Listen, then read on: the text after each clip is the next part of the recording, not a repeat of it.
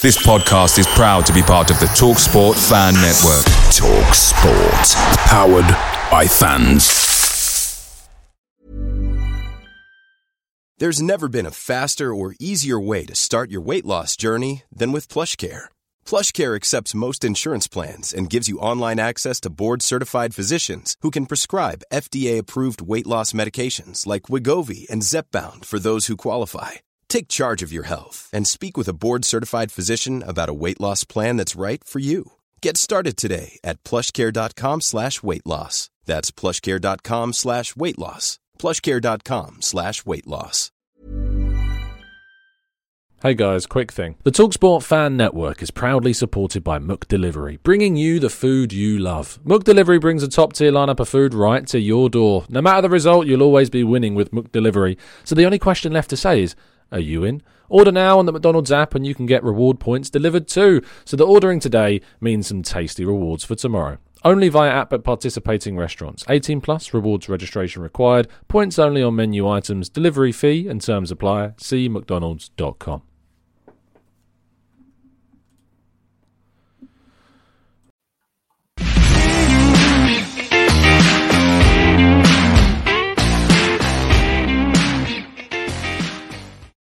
Hello and welcome to the Gooner Talk back again with you guys for another show, for another episode of our Let's Talk Arsenal podcast, our monthly show, in which I'm joined by John, who we'll be talking to in just a moment, uh, about a kind of social element of the Arsenal footballing world, going into some of the deeper stuff, some of the stuff which isn't necessarily that comfortable to talk about, and just having some honest discussions about them, and of course, getting your thoughts too in the chat box. So, without further ado, let's crack on with the show.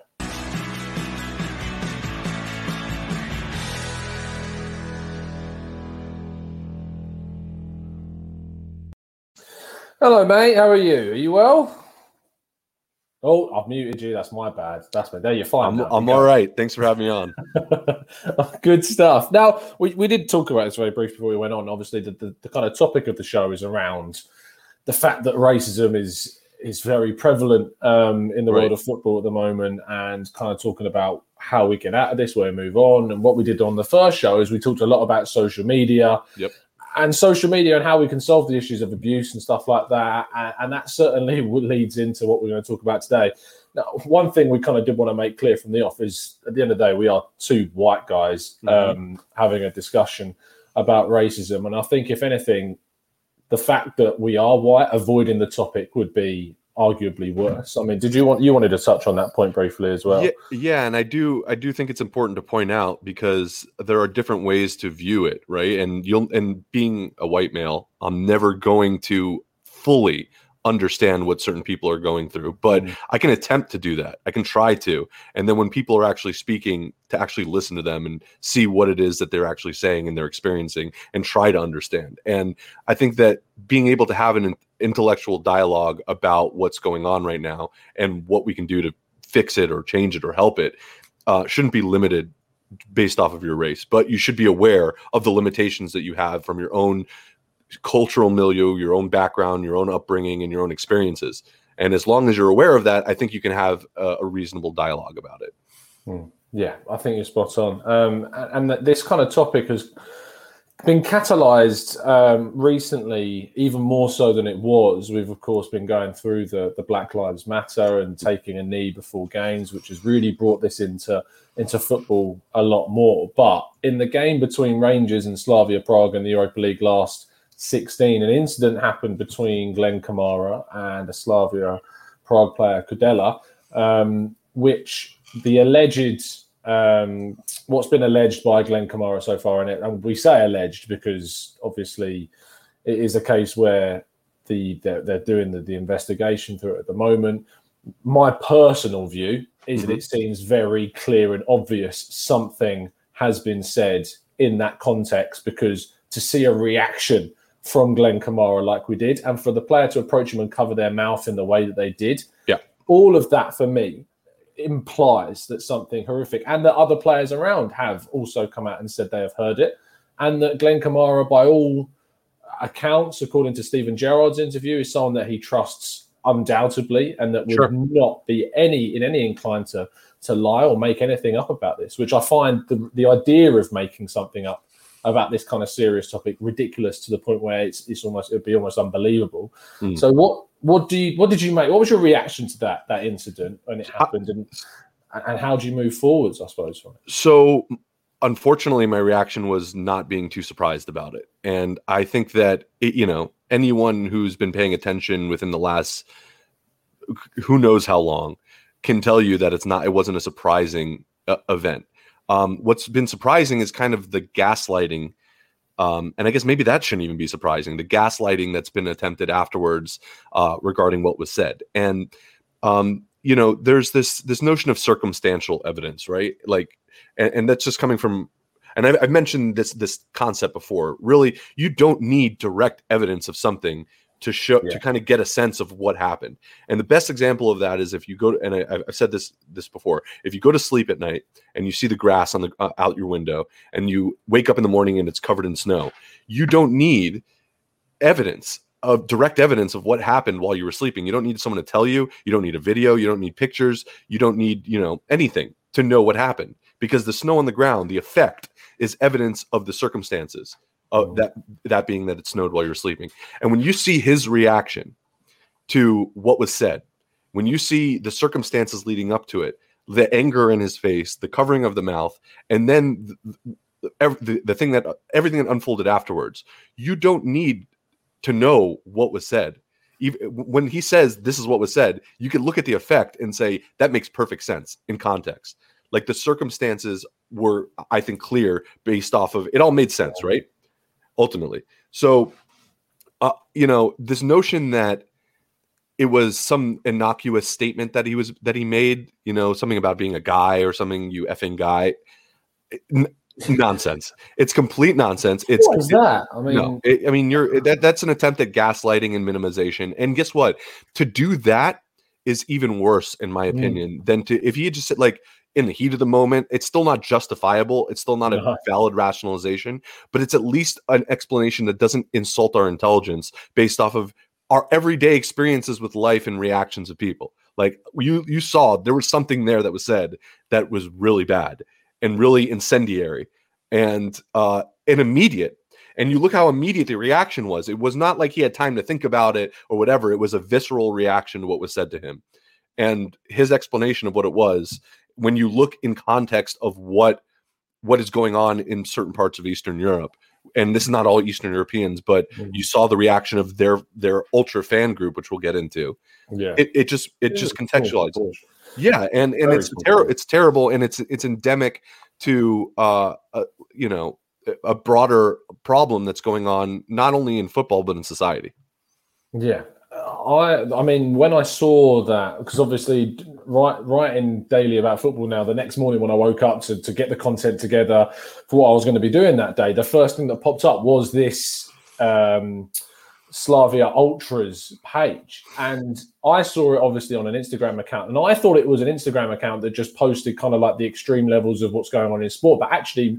When I spoke to you about it, you Yeah. told me that it was their specific Instagram account and that they Yeah. were posting it, basically promoting it. And then when it was taken down, They doubled down. they reposted it in like a censored where, uh, with a link that you can go and look at it without the censorship. Yeah. Like really trying to have this.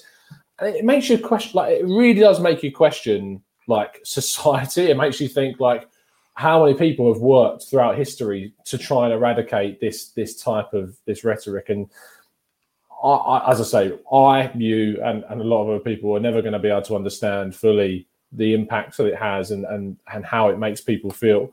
Um, but what we can do is what I hope this show does is that it raises that awareness. It makes people aware that this issue is still incredibly systemic throughout society, and it's something that we and in, as individuals, what we're doing now by talking about it and hopefully getting more people to hear about it is that we can try and do as many things as we can. And and one of the things that we should do on social media, the, the small power that we have is whenever we see it, we need to report it.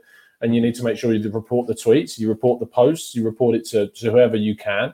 Um, and stand up as well, like in, in football grounds. Like if you've ever seen it happen in football grounds, if you ever see it in day to day life, stand up, say something, and do something about it. Report it, speak to them, ask them why they feel that way, why they think it's appropriate to be doing that sort of thing. And, and a lot of people have done. Now we're in a situation where Arsenal are playing, and this is obviously the link into we are an Arsenal specific channel, and the link into this being that Arsenal are playing Slavia Prague in the next round. And there's uh, today actually broke that the Scottish police are investigating this now, and uh, should Kudela return to the UK, which he is scheduled to do because he's going to, we're going to be playing Arsenal, they will want to speak to him. Um, and because I, I, I, you're the law guy, I, am not in with the law at all. But like because obviously it's happened in Scotland, in right. within the UK, they've then travelled back to to the Czech Republic.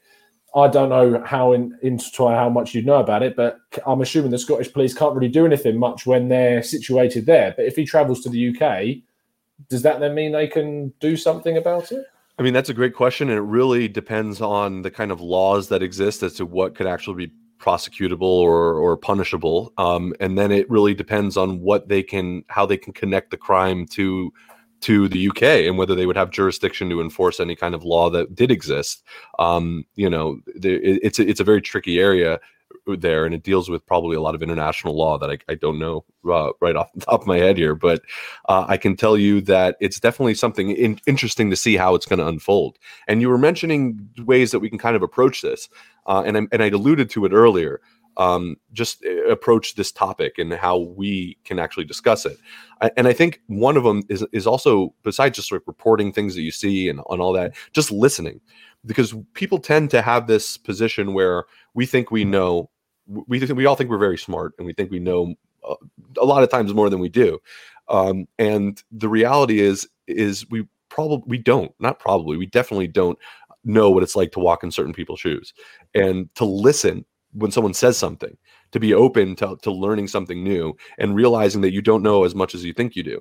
And i think if more people do that i think you would be able to have a more intelligent meaningful dialogue about these kind of issues rather than everyone just trying to talk over each other and trying to you know just show that they're within a certain group of people that is supporting someone else right mm. they're not actually listening they're parroting and and you know really trying to understand knowing that you know you won't fully understand but you can try and then i think that's that's important as well um racism in, in in sport have linked together obviously very much uh recently over the last well i suppose when the lockdown during the lockdown with the incident with, with George Floyd, which then sparked the Black Lives Matter, leading into, in specifically football, the players taking the knee before matches.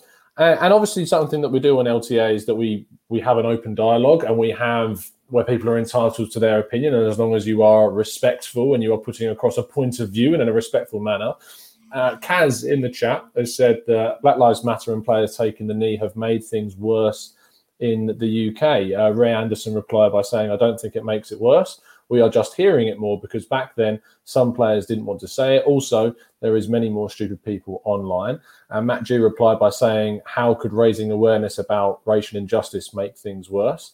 Um, and the point is, I'm, I'm, glad that Matt and Ray, you've responded to that specific comment in the, the very level headed manner that you did. And, and, fair play to you for doing so. I mean, what, what do you think about that in, in regards to because I've seen and I've seen some players mm-hmm. Of a different background say that they no longer want to take the knee, mainly yeah. because they don't feel it's having an impact. They don't feel it's I don't feel anything is changing. And, and arguably they're right. We are still seeing, oh, we've seen this thing with Slavia Prague. We've seen Jude Bellingham recently tweet out the, the abuse that he received on social media. What, what's your kind of view on, on the, the taking a knee situation? So I guess the caveat to any kind of explanation I have is I'm obviously not in the UK, so I don't want to propose to know exactly what is going on over there and what is helping and not helping. It goes back to what I'm saying. All I can do is is what I've heard and, and listen to people who are in, influenced by it and impacted by it. Um, and I can say that from what I would imagine, at least part of it has to do with perhaps just the the the the pomp and circumstance of the of the kneeling. That it's that when you when you've kind of oversaturated some uh, something it tends to slightly lose its meaning. I think in the beginning it was very impactful but oh. as it's just become you know almost just a uh, perfunctory it's not necessarily some kind you know it, it it it tends to lose its meaning in that regard. And it can't just be an empty gesture you know where everyone has to do it for for for the purpose of it. There needs to be more to try to increase this dialogue.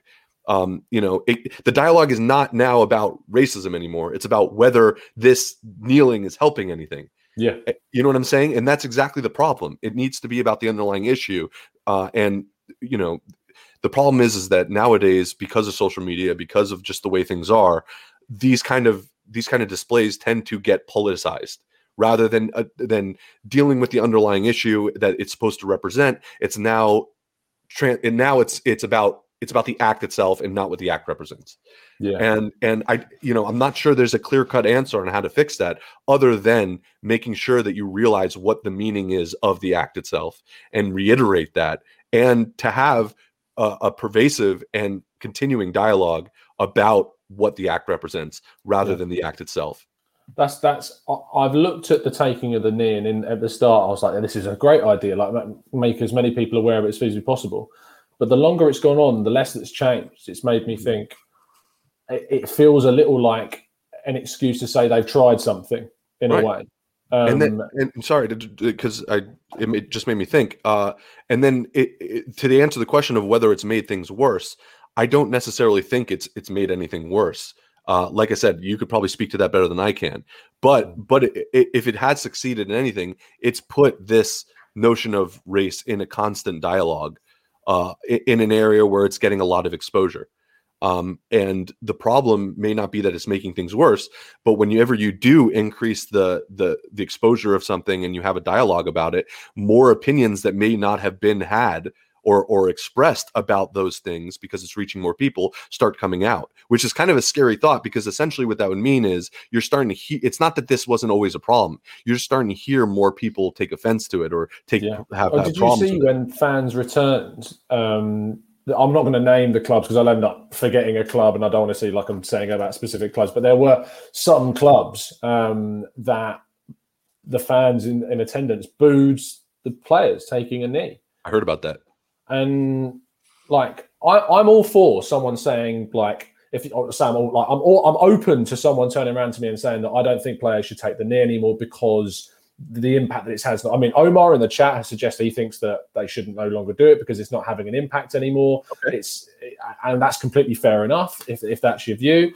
Um, and, and then also JGC in the chat says, are they going to take the knee forever? And when slash if it stops, what message does that send? Because arguably they put themselves in a very difficult situation because when it does, which I, you you would think can can they take the knee forever? Or some people would argue they should do until racism stops. Yes, you should take the knee forever. Um, but is is that realistic? Is that what we should do? Does that by doing it forever? Does that actually kind of diminish the impact of of the act in itself? So, because I heard an amazing story the other day, I can't remember who it was, but it was a guy, it was a black guy, and he said that his son, like from watching it on TV now before he plays football in the garden with with his son, his son will take the knee. And I thought that's that's an amazing thing because his, his son, a young guy, is becoming aware of this, um, and that it's, it's it's something that clearly is being having an impact in some areas. But you've got to talk about the fact that is it having the desired impact, and when if it ever does stop, what reasoning? Because he's got to have a reasoning to stop it, and that makes it very difficult. Yeah, and, and unfortunately, be, i- i- this kind of an act, while it is, it, I think it's great. It's not. It's not going to fix the problem, right? It's not going to fix the problem. So as long as the problem exists, and that problem obviously is racism, it's not going to change anything. Just because you're you're taking a knee, you could take it ad infinitum. I mean, it, it- for the rest of of footballing history, you could take the knee if you're if you don't tackle the issue um, from from a more meaningful way, in my opinion, than just taking a knee at a football game, which is good in a totality of of other things, right? If it's just that, that that's that can't be that can't be it, and that kind of that's kind of what we're talking about here, right? Now it's not just you know kick racism out of football, red card to racism, all this kind of you know. Uh, I'm trying to think of, of the of the nice way of saying this, but um i'm not i'm not going to say it but w- things that are just said to to as as almost like advertising and marketing i really don't like to believe that that's what is happening but when you see non-action to certain vitriolic hatred hate That's the problem. hate filled racist things that are happening on the pitch I don't care. You know, it, it really it lessens the the impact in my mind of making all the players or, or encouraging all the players and, and, and officials to take a knee before every match. Like, what's the point of doing that if you're going to let this other stuff go rampant, which is the exact underlying thing that we are trying to we're that they're kneeling for. Yeah. That's why they're kneeling. And and I want to see. I, I'd rather see much more strict, much more uh, you know cohesive punishment and and change with respect to the actions that we see regarding fans and stadiums, fans uh, on the pitch, and now even players on the yeah. pitch and referees. You know, I'd rather see that. That's the change that needs to happen. If this can, if this kind of an act can lead to awareness of that, fine. But like, don't sit here and and and you know, sit on the laurel of it just being that. Exactly, yeah. and then not do anything when it actually matters. Yeah. Um, Clive in the chat, Clive, obviously at the Arsenal Vision podcast uh, and friend of the show, says the taking of, of the knee was player driven. Best thing about it is the togetherness. Everyone does it, and it's huge. And I get that point 100%. Um, and I think that seeing it, and that's one of the things that struck me, is seeing it every single game and seeing everyone do it the coaches, the officials, the players. It's a huge message and it's a huge statement. But again, what you're saying there, John, is that that, that needs to be like the bare minimum but that, yeah. needs to, that needs to be the bare minimum of what changes in the Correct. sport. Clive goes on to say racism has been about for 400 years. The fact we are trying to be uh, applauded, but what you will see now is systemic dilution yes. of a well-being message. The issue is us, society, is the problem. yeah, and that's what I was mentioning earlier about this notion that if you have an act that keeps getting repeated and repeated and repeated, it loses its power, and it, and it well, not always, but it tends to because you be, it becomes diluted, like like Clive was saying, and you know if and this is ultimately what, what i'm getting at here is that there's this underlying problem that is the true message that is trying to be getting that is trying to be gotten across. And that's what needs to be addressed so they're kneeling for a reason, and that reason is things like what happened uh, at at uh, you know at the Prague game. That kind of a thing is is exactly the issue here, and and the response that needs to be ha- that needs to happen on the basis of that action really is what the players are kneeling for in the first place. In, in many cases, obviously it was it was a result of what was happening in my country and the the interplay between police and uh and, and it's not this is not just my country; it's all over the world. But you know, obviously, it was a, it kicked off in a, in a massive way, especially during COVID, and and it has been kind of brewing for a very long time. And the the reality is is that unless you address the societal aspect of it, like Clive was alluding to, and I was alluding to earlier, it's not going to change anything. And it is just a perfunctory action. Yeah, the kneeling is just a perfunctory action. It, it means I don't want to say it means nothing because I think it means a lot. But unless there's an underlying change in, in the, the, current context, yeah, the exactly. impact is very little when obviously, and the, the idea is Clive put forward of togetherness. That's yeah, hundred percent. But it's then what happens now is that that can't be it. Like that, the, the, the authorities can't go. Well, we're taking the knee and think that's that's where things are now good enough. We're making people right. aware. It's not. It's not. Awareness is the minimum. Action is what needs to happen, and it's yeah it's it's banning players, it's banning teams, it's disqualifying, it's it's banning fans, it's banning grounds or whatever. Which you know, obviously, with the times we're at the moment, is you can't have that same kind of thing. But amazing how that even with no fans in stadiums, we are still having this issue. Like before, it was always about like racist abuse being shouted from the stands, and then or in a subway car. Yeah, and and now it's a case of fans online. It's a case of posting pictures of, of horrific messages, and that nothing's changing. Um, now that's let's let's talk about that that message that banner. So. Slavia fans. So because we have to obviously pl- not play it both. Well, I suppose being the most open as possible and looking at it from the other side. Slavia fans hold up a message. An extreme, very select group of fans hold up that message. There have been calls for Slavia Prague to be disqualified from the competition. Is so the question would be to play devil's advocate: Is it fair that a team gets kicked out of a competition because a very small percentage of their fan base reacted in that way? Is that the right way to go about a punishment? So I think that it's a little bit of an unfair question, only insofar as it wasn't just the fans that were doing something. It was the fans responding to a racist incident perpetrated by one of the players themselves on the pitch during a, an official match in the competition. So if it were just their fans' behavior, I think that there needs to be some kind of punishment for it, but whether banning the team itself from uh, from that from the competition would only make sense, in my opinion, if the the team itself wasn't culpable, which here they are, or mm-hmm. there wasn't a history of malfeasance on behalf of of the team and or fans. Like a tier meaning, system where like a right, number of offenses. Right. Meaning if this was something that's happened before and that the team has done knew about this, which I'm sure they knew about these fans and these ultras, and yeah. didn't take the precautionary steps, in my opinion, they're just as culpable. And that takes away the fact that they that we had a player from that team doing something racist on the pitch.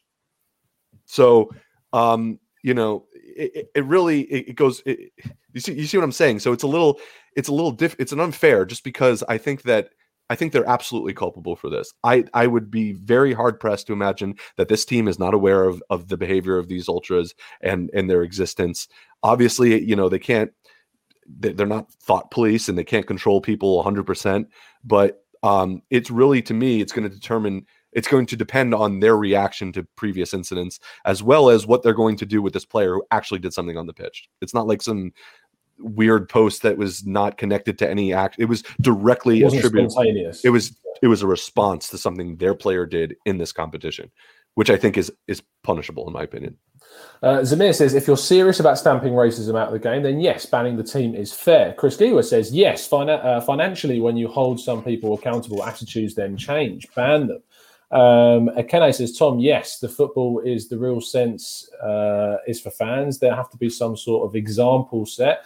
Um, it's, it's, it's obviously the idea of setting an example and making an example of someone is I'm all for that idea, but then it's about consistency. Like yeah. if you ban a team for that action, you then have to go through and you ban the subsequent teams that do and, it. And, and here's alters, you fail. And here's here's another question: Do you think that UEFA are are capable of being consistent.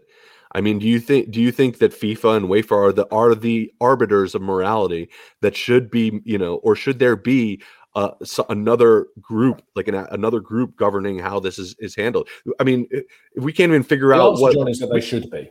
They should even, be. They should be. We can't, but they can't even figure out what offsides is. Like they're going to figure out like something complex, like yeah. like how to handle racism. Like and, and and it's it's a sad indictment of the of UEFA and FIFA as organizations that they you know that uh, w- what they end up doing is just like kind of lip service and nothing's actually getting done. I agree 100%. You hit them in with their pockets, you know, all of a sudden teams start getting banned for their fans you know it's gonna it's gonna create a severe impetus on the team to actually enforce these kind of anti-racist policies if they're if they even exist in the clubs which they they should in my hmm. opinion. So and, and you know. one of the punishments in the past has been fines given out to FAs to clubs for this happening and those fines have been significantly less than incidents which a lot of people would consider quite rightly nowhere near as as as horrific as a racist incident at all yeah, uh, and that's that's what it is. It's like the the idea of, of where you weight things on fines. Fines should fines is a really awful way of punishing it, in my view, because mm. as soon as you put a monetary value next to something, you then have a measuring stick. You then have something to say, oh, well, this this kind Equals of abuse is worth this amount of money, whereas breaking a transfer ruling or breaking FFP is actually worth this much. So you then must rate the issues of breaking FFP higher than racism, and that's the issue with with setting aside fines and amounts right. next to it. Needs to be there should it, it, has to be for me a blanket idea is that if there's a racist incident, it has to be kind of one punishment because otherwise you just start ranking things and that's an interesting point and really it delves into kind of what the theory of punishment is and there's different ways that you can like the different purposes of it you can have one is just completely punitive that means that you mess up and you get you get a fine or ban or whatever. The other theory is are you doing it not to punish but to rehabilitate to show, you know, that that they can get they can learn from this, they can get better and make the, the team, the sport as a whole better if that's even possible. Um, and then there's kind of a deterrent factor in punishment as well that we want to stop other teams from and other players and other fans from doing this. And there's a balance between all three of these kind of theories with respect to how you should approach a punishment uh, and and they're not necessarily one more than the other. And so it's going to be it's not an easy thing for them to do. I'm not saying that like there's a one one punishment that can that can fix everything. It really depends on what, and they need to have they need to sit down and have this conversation. Is my point. They need to mm-hmm. figure out what is their purpose. What are they trying to do here? Are they, you know, I think it's a mixture pop, probably of all those. There needs to be some form of punishment. There needs to be a deterrent for other people in the future to to act in a certain way, and there needs to be some way to kind of rehabilitate either these fans or these players and educate them as to what's going on. And you know, I think that that underpins a lot of this. And we're not going to fix society by taking a kneel.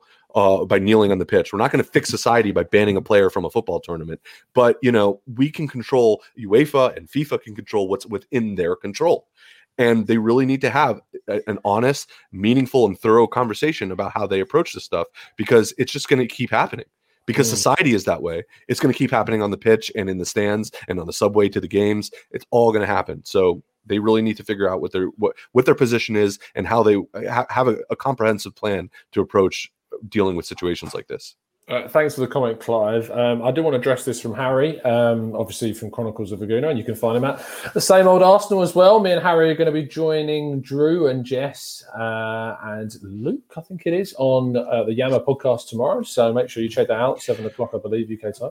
Um, he says kick Slavia out. It's the only course of action that will prove as a deterrent going forward. Now I want to play devil's advocate to that, John, and say yeah. that the deterrent, if you say kick the team out for mm-hmm. abuse, what is there to then stop? Say Arsenal are in the final of a European competition.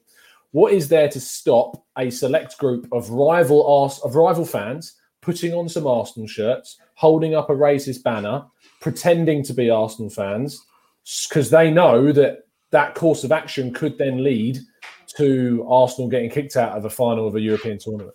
Well, that, uh, assumingly there would be some investigation and due process. Um, and you know, uh, uh, there's is that a possibility? I think yes, but you know, uh, I would imagine that there should be some better form of investigation that can unearth that kind of behavior that that would because clearly that would be unfair, right?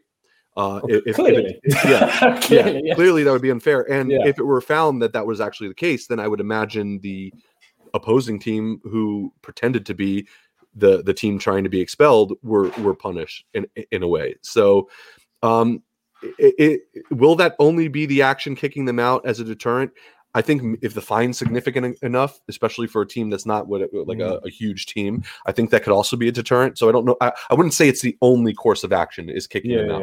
That would Harry be a deterrent. Does, Harry does point out, Sam. Obviously, what he's refer- uh, referencing there was specifically the player in that moment. Right. obviously, uh, we were just talking about it from a fan perspective. From, from the player perspective, obviously, you as you alluded to earlier, this is something that happened with a player on the pitch. They should be kicked out because of that. And yeah, and Chris yeah, Chris Gill also says sports shouldn't have to be the authority on racism and moral legislation in the first place, and I tend to agree with that. But the reality is, is that it's such a big impact, and it meets so many people. They're so involved in sport that it's it's it's not something you can necess- it's not necessarily mutually exclusive from society in many cases sport is a reflection of of society and in, in many cases that they, they have such an influence and impact on people that it is a way to effectuate social change so I don't agree. I, I, agree that they shouldn't have to be the authority on racism and moral legislation, but they need to be involved in the conversation, and they need to be doing something to to in, to increase uh, awareness and also try to change it because they have a lot of impact over a lot of people. People watch sports. It's not, you know, it's not a lot of this stuff is is very connected. The, the last part of the show um, leads on from what Anne's 14, and it brings us full circle back to our first episode where we discussed this a lot. And obviously, since we've had that first episode a month ago, a lot mm-hmm. has happened, including this incident. And Anne says ID people before they are allowed access to social media. Now, one of the biggest problems, obviously, we've, we've talked a bit about the, the racism that happened on the pitch. We've talked about it, what's happened with the picture being posted and on social media. And we talked about Jude Bellingham earlier on, was posted a picture to his story where people had left emojis, um, which can be uh, taken as very offensive in a racist context. And yeah. this isn't just Jude Bellingham. This is hundreds of, of black footballers in the sport. It's hundreds of black sports people uh, across the world and in general in, in, the world and in daily life that people have to deal with this type of abuse on social media. It's, it's disgusting. Uh, it's disgusting. hundred percent. And and with Andy's comment saying ID people, this is what I've said from the start. This is the only way I see this changing. And if we if we especially the world that we're living in right now, which is very introverted because of the pandemic happening and the fact we can't socialize easily outside and that maybe people are are definitely experiencing this happening more on social media because that's their main route of communication right now. It does show the power that social media has had in the last year and, and, and more, and that the FA and the Premier League and the EFL have all written to uh, Mark Zuckerberg and I can't remember the guy's name who runs who owns Twitter. You might know, but I don't know. Um, I, I, you know Mark, but like, you know, right now. I know about Mark. But have a look at it up. But yeah, they've written to those guys and they've said that something needs to change because Jack is, Dorsey, I guess, right? There you go. Sound about, so, about right? I think so. I think it rings a bell. Like they've written to these guys saying something needs to change because this is unacceptable because there are there's nothing. The only thing that's in place right now is to report individual accounts. And right, great, you can ban someone's Twitter account, you can ban someone's Instagram account, but nothing, nothing really happens beyond that. In the cases of, of racism happening on social media, it's an exceptionally small percentage where legal action ends up taking in place. It's usually down to the stupidity of the person having all of their kind of personal stuff and identifiable characteristics on their account, and then they go and do those. But unfortunately, there's a lot of really clever racist people out there that know that they can create an anonymous account and just go and do what they horribly want to do, and they know they're not going to get caught for it. And that's mm-hmm. where it needs to change. So I'm interested to know in the chat box, John. I want to get your thoughts as well in a second. Sure. But obviously, if you tuned into the last month's show, and you were of the mind that you felt that social media and IDing people, I know Matt in the chat, you were one of those people. Has your mind now changed a month later after everything that we've seen happen this month, which in the context of the whole year is still quite small? Right. Um, has you has your mind changed? Do you think that ID and associating accounts with identification is something that you are now in favour of? Or if not, please explain why you think that it still is something that you don't believe should be included. Now, what where are you at with this, John? I'm still where I was before. I think it absolutely should be uh, that people should have to identify themselves in order to participate in social media. Um, I get the concept of an anonymity, um, but at the same time, I, I think that um, it, it, causes more problems than than it, it than it helps. You know, because yes, it's great to be able to go off on the internet and be anonymous, but at the same time, it, you're also opening yourself up to this this all of the things that we discussed before really about how you know there's let we, we, i showed i talked about that study that showed that when when people were wearing a hood they they would do horrible things into a subject versus when they knew that they were anonymous that they couldn't see them or they didn't know who they were. But once you took the hood off they were a lot less inclined to to engage in what was essentially very sadistic behavior and and there's and that's kind of the effect when you when you put it on in in the internet and social media is that when you can hide behind a football avatar or you can hide behind you know um, some kind of a, a fake name uh, a fictitious name you you are less inclined to be empathetic because there's or sympathetic both because there's less because there's less accountability because they don't know who you are and you can say whatever you want to whoever you want and be whatever you want and i get the i get the appeal of that. But when we're talking about discourse on the internet and a way to fix that this is one way to do that to make people accountable for what they say and do and act and, how they act online. Yeah. It, it will not change until I genuinely believe that you would cut not cut out well maybe even cut out but if there was identification with every single account on any social media platform and by identification, I mean like your name, yeah. your address, etc., etc. Identifying factors. Yeah, it, it, would help, and and it's not just it's not just people either. There are also like these bot accounts that do the same thing. So it you know it's not just a case of uh, uh, of people who are making fake twitters. There are also there are also these like literally robots going out there and spreading disinformation, and I don't know how you fix that. I, I mean, other than to create what some kind of an algorithm that locates and destroys you know, it sounds like something out of Terminator, but locates and destroys these bot accounts. Um, yeah. Which is which is it, it's crazy that people would even go through the the you know the the effort of making these things. But I guess it makes sense when you consider there's a lot of money in in in, in this. You know, someone's paying for this, or. I can't imagine someone's just doing it for fun. Although I guess I could. I think that in my view, how you implement this is that you say that you give um, everybody two months, three months.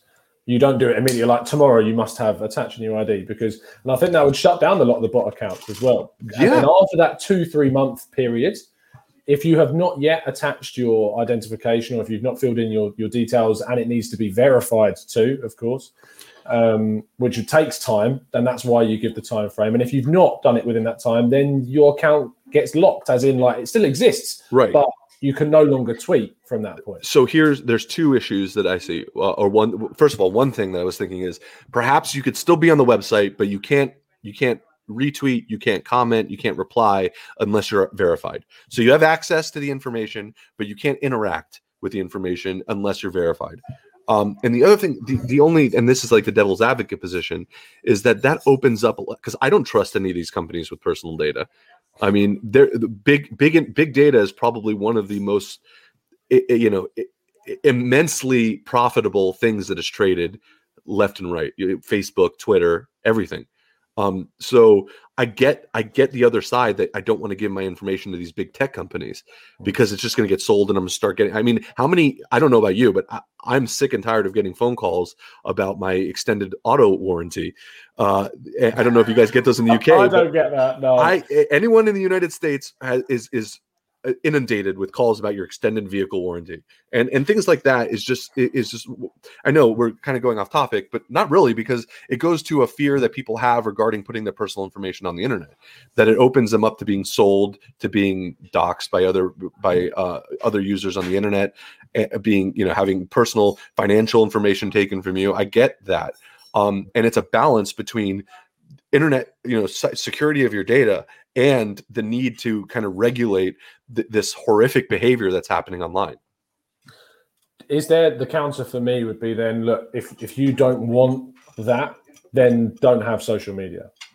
And some Yeah. people might say that's not fair but Right. at the end of the day this is this is what we have to do to stop this abuse. This is what we have to do. You may not like it and you may have never racially abused someone in your life and you are suffering because of that. But unfortunately sometimes to do the right thing we have to do things and we have to make sacrifices and that would be my argument I think that that's a fair point, and I don't, and I think that you know there is a certain social contract that you enter in a day to day basis.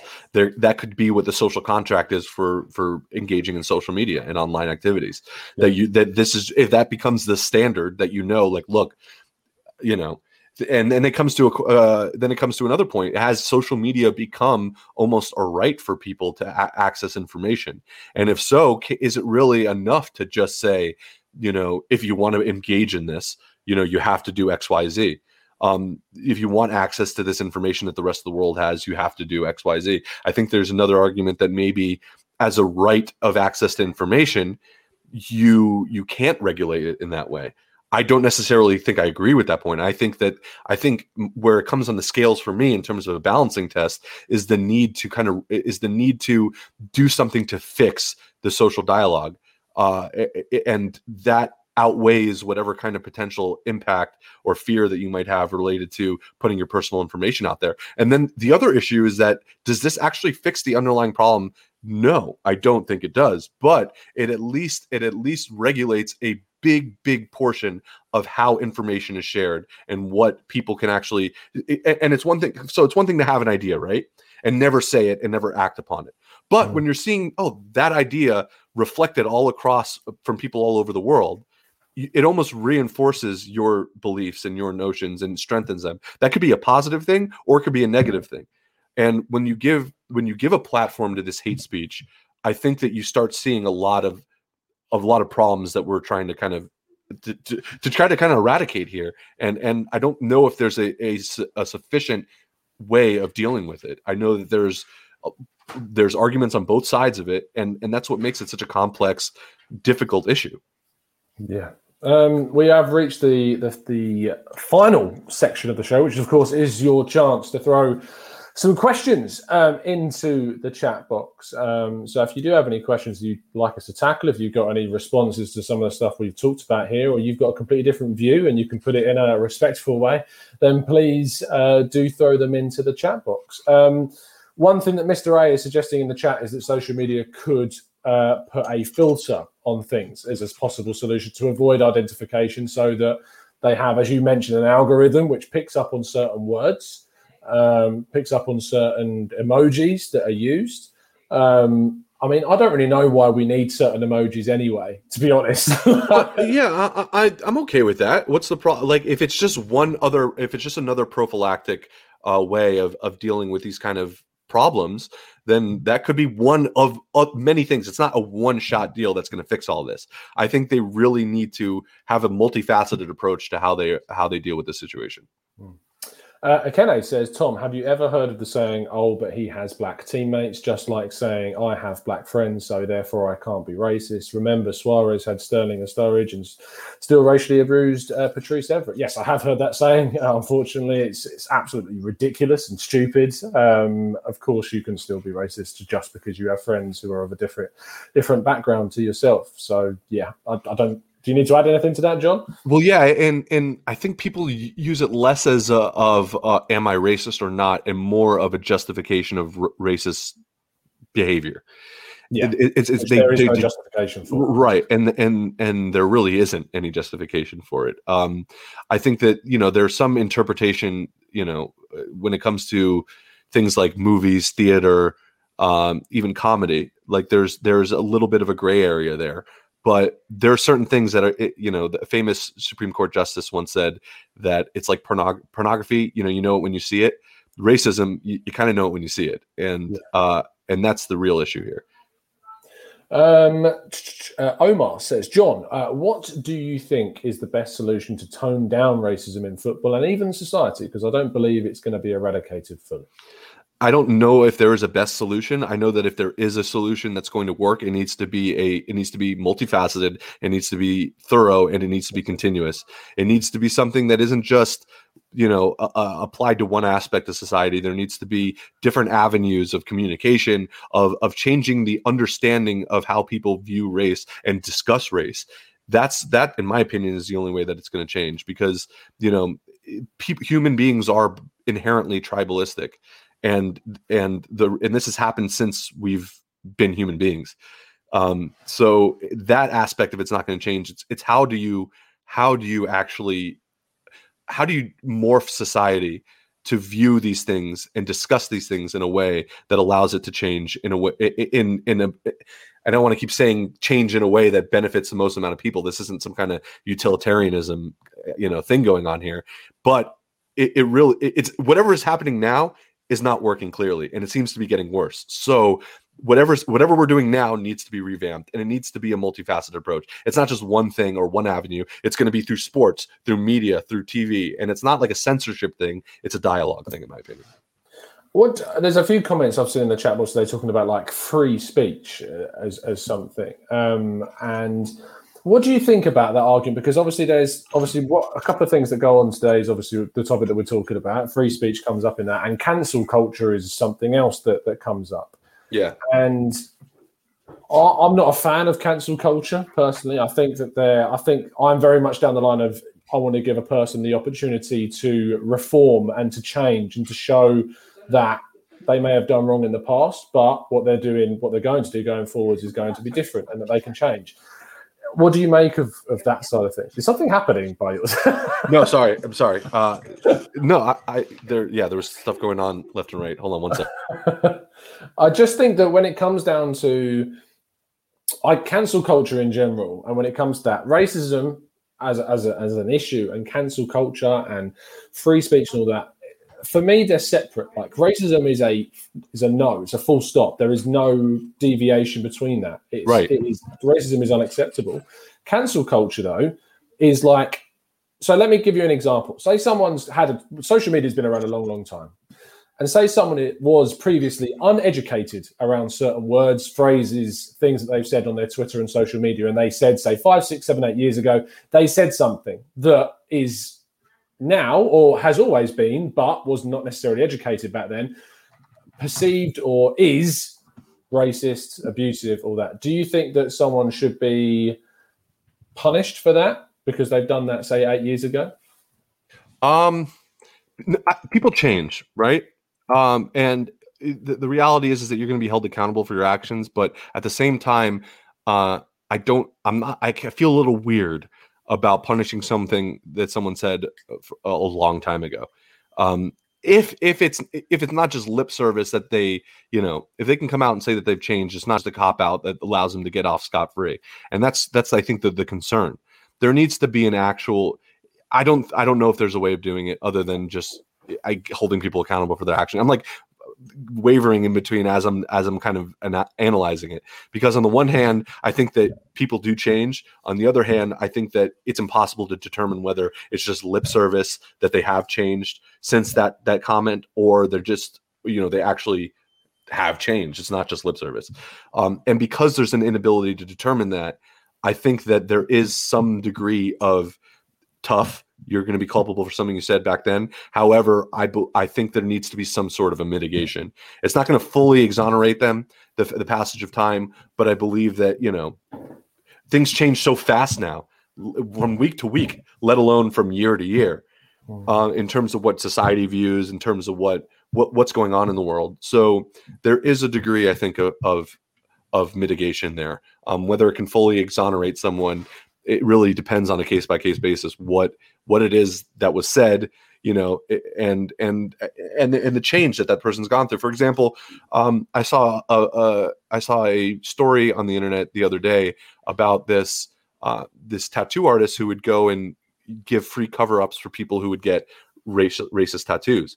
And this one guy and this one guy had a tattoo like a kkk tattoo um, uh, and he got it covered up and he was telling a story about how you know this was him when he- it was a long time ago this is the way that society was around him. He's since like adopted uh, a black child and you know is real and now is covering this tattoo up and he's getting interviewed and he's crying and he's he's talking about you know how how wrong it was. So people change. Even something as despicable as getting a tattoo of of hate speech on your body um you know that's like the ultimate you know past tweet right? Yeah. and uh and I- i would be kind of i feel a little uncomfortable really holding that person accountable for that tattoo uh, based off of you know not, not fully accountable at least. I think there is some accountability is uh, back then but clearly this person has realized that that was wrong and has has changed their life since then so it, it is a little bit of a of a balancing test for me in, in the sense that I, I don't know if you can necessarily have a black and white you know just to use a phrase black and white uh, Yeah. understanding of of that kind of a thing uh, or or, or uh, do you see what i'm saying like uh, Yeah, of course. And I, yeah I, I think that it, it comes down to someone's willingness to to want to change. I think that's that's the main issue for me is that is that you there are people that do these things, that these horrible things, and have no intention of ever changing, of ever reforming, of ever having any other different ideals, of understanding why their words are abusive, etc. But there are others that say things that they said uneducatedly they didn't know that it was offensive. They didn't know what they were saying. They may have it may have been around people, as you say, like this the example of the person that you used for years and years and years. And for instance, I'll use an example that um, in, football, um, and talking about Tottenham Hotspur and the Y word, for example, hmm and Arsenal fans, and when I was younger, say the the Arsenal chant, "What do you think of Tottenham?" Some Arsenal fans choose at the end of that song to chant the Y word, which Yep. is incredibly offensive. And I I see it all the time, everywhere, and when I'm at grounds and at games, and I don't. And Mike, I know, um, obviously our good friend Mike gets Yep. very, very is is offended by it, quite rightly. And I'll tell you, I'll tell you, uh, they don't sing that part of it here in the United States when when they're when they're doing that chant. Yeah. So I'd say it's not everyone that sings that chant. No, no, no, but the reason- I've, I've experienced it a lot. Yeah. so so and the reason you bring it up, it's interesting because I didn't know about that part of it until I went to the Emirates. Yeah. And I remember, and I remember, uh, you know, I actually experienced it for the first time, and I said, "It, what?" Yeah. You know, it was, it was kind of shocking. So there, you know, that just kind of illustrates that, you know, it, it, it, it is it, it is it's not good and and there's something that needs to that there's something that needs to change And, that, and and, and sorry go ahead I was just saying, and, and that in its that in itself is about the cancel culture. Just before you go on your point, the cancel Yeah. culture side of things.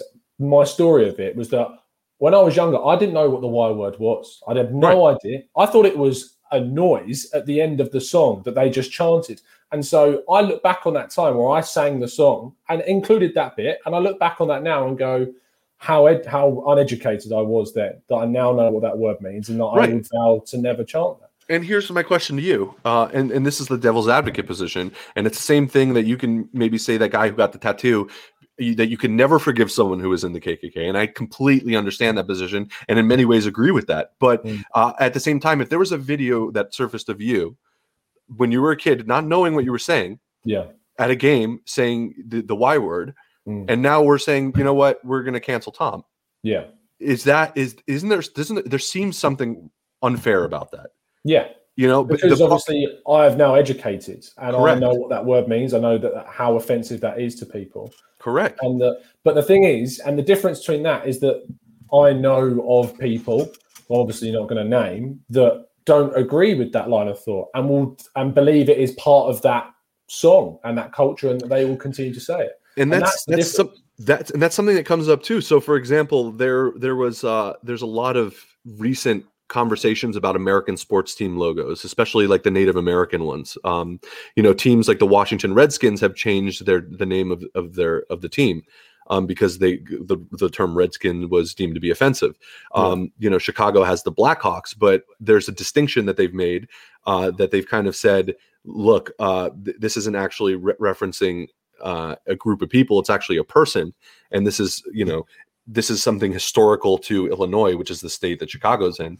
So you know it's it's a it's a bit different story. You look at something like Zwarte Piet which is a, a holiday tradition in in, in the netherlands um, which has which is extremely offensive to many people but they've deemed it to be uh, cultural and historical so that, that they've kept it as well and you know it i think that if we had kept everything that we have done on its historical basis, there would be a lot of things that we'd be doing today that we that you know would be despicable and un uh, you know unnameably despicable.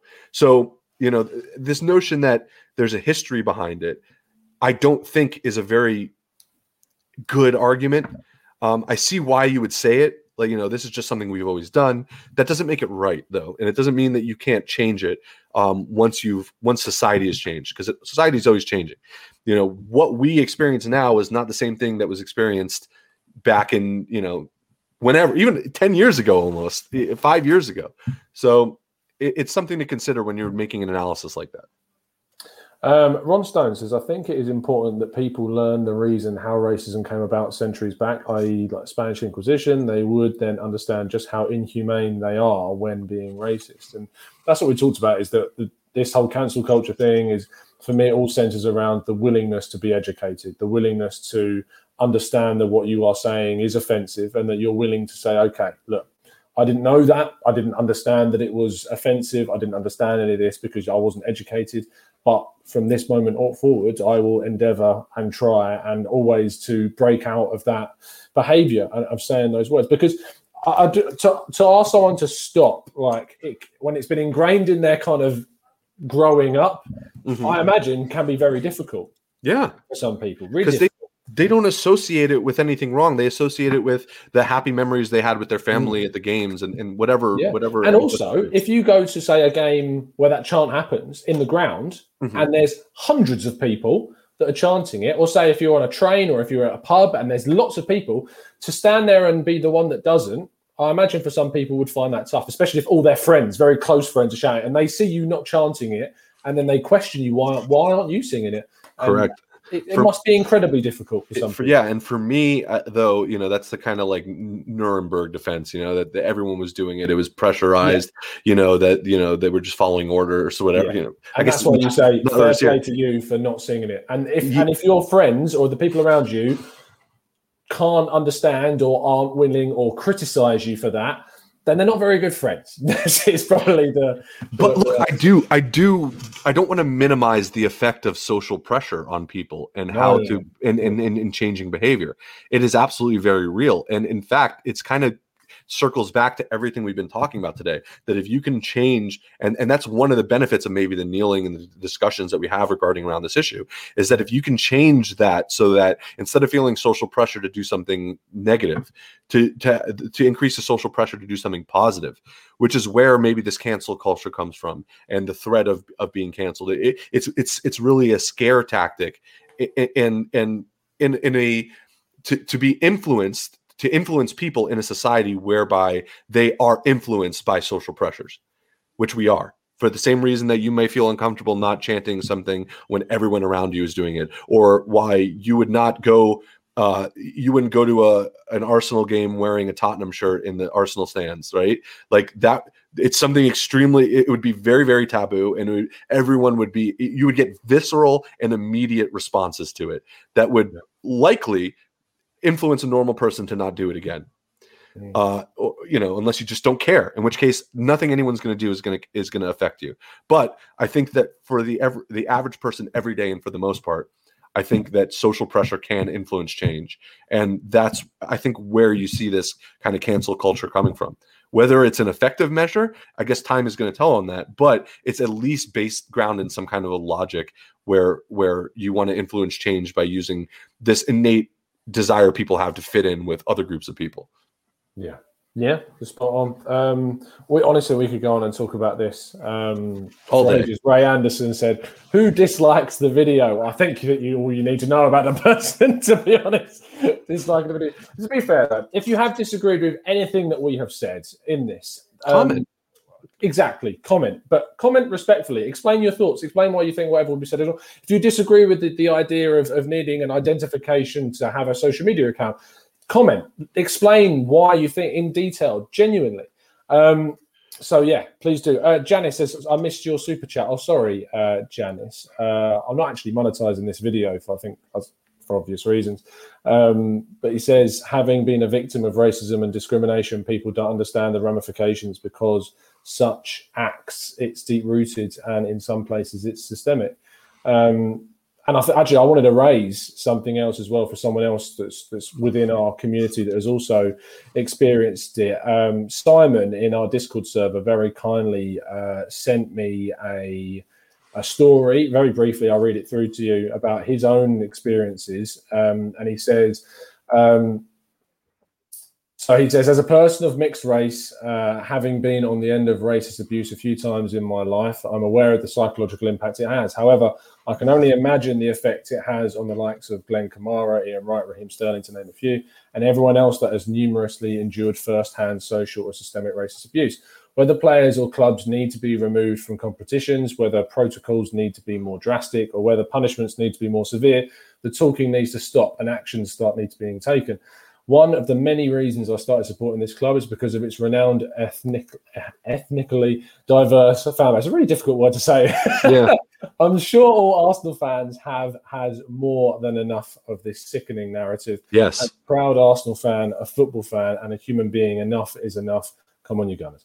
Enough um, is enough. I think sums it up extremely well, and it's it's it's a problem that's not going to be fixed immediately and it's not going to be an easy solution but there needs to be this collective enough is enough like uh, we, and, and maybe that's what's happening. We're just so sick of hearing about racially charged incidents that like you know it, how can you thinking how can you be like that nowadays with such a, a with such a connected group of people uh, across so many different cultures and backgrounds it's not ignorance is not an excuse anymore because the information's out there ignorance maybe was an excuse before the invention of the telephone and that you and you only knew what your parents told you and your and your pastor or your or your rabbi or whatever the people around in your com- community what your friends said and everything else was you know hearsay.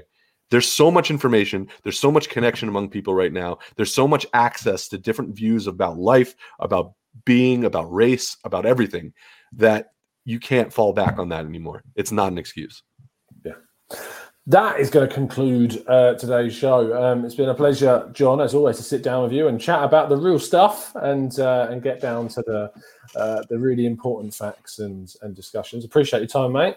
Yeah, absolutely. And you know, obviously it's a it's a discussion that can keep going and should keep going. And I don't know if there's a solution to any of it, but it's important to try to understand, to listen, and to at least discuss it and have a dialogue about it because yeah.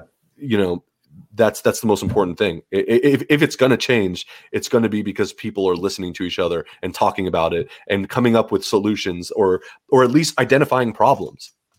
Yeah, but exactly. sorry, I can keep talking no, about this. I appreciate no, you. No, no, exactly, and that's what that's what we are going to keep doing. These shows every single month. The Let's Talk Arsenal podcast is going to be a monthly thing. We've done it last month. We talked about a lot of social media stuff, um, and today we, we talked a lot about the the racism that's going on within within our fantastic sport, which is unfortunately got this underlying and issue that it's not even underlying anymore. It's very much to the surface yeah. that needs to be dealt with a lot more differently. If you if you have enjoyed uh, listening to us, have a talk about it. And even if you say not enjoyed it because you don't agree with us, um, as we said, please leave a comment. Let us know what you think. Drop a like on the video. Um, subscribe. Keep it, keep it civil though. Keep it civil. Of course, yeah. That's the whole point of this: is that we've built a community here um, where everyone respects each other ninety nine times out of hundred, and those that don't, we get rid of them. so it's that's one way of doing it. Yeah, yeah. So there you go. Um, we will see you again tomorrow. Uh, it's Thursday today, so Friday uh, means we're doing the Let's Talk Arsenal usual Friday show uh, at 5 p.m. I'll be revealing which one of our uh, TGT expert members and ambassadors have won the free entry into the Ian Wright Bruised Banana signed shirt, which is a fantastic prize. If you haven't already got a ticket, you can. I think there still might be a few available. Link is in the description to football prizes, so go check them out. Um, but yeah, we will be back tomorrow, 5 p.m. UK time. You can find John at 305 Cast. You can find myself at the Gooner Talk TV or at Tom Canton Media, and also at 101 Great Goals. There's some interviews going up on there. We spoke to Cole Bassett today from Colorado Rapids. If you want to go and read that interview, some really good stuff about his trial at Arsenal. Um, so there you go. We'll see you again very, very soon. And as always, up the Arsenal.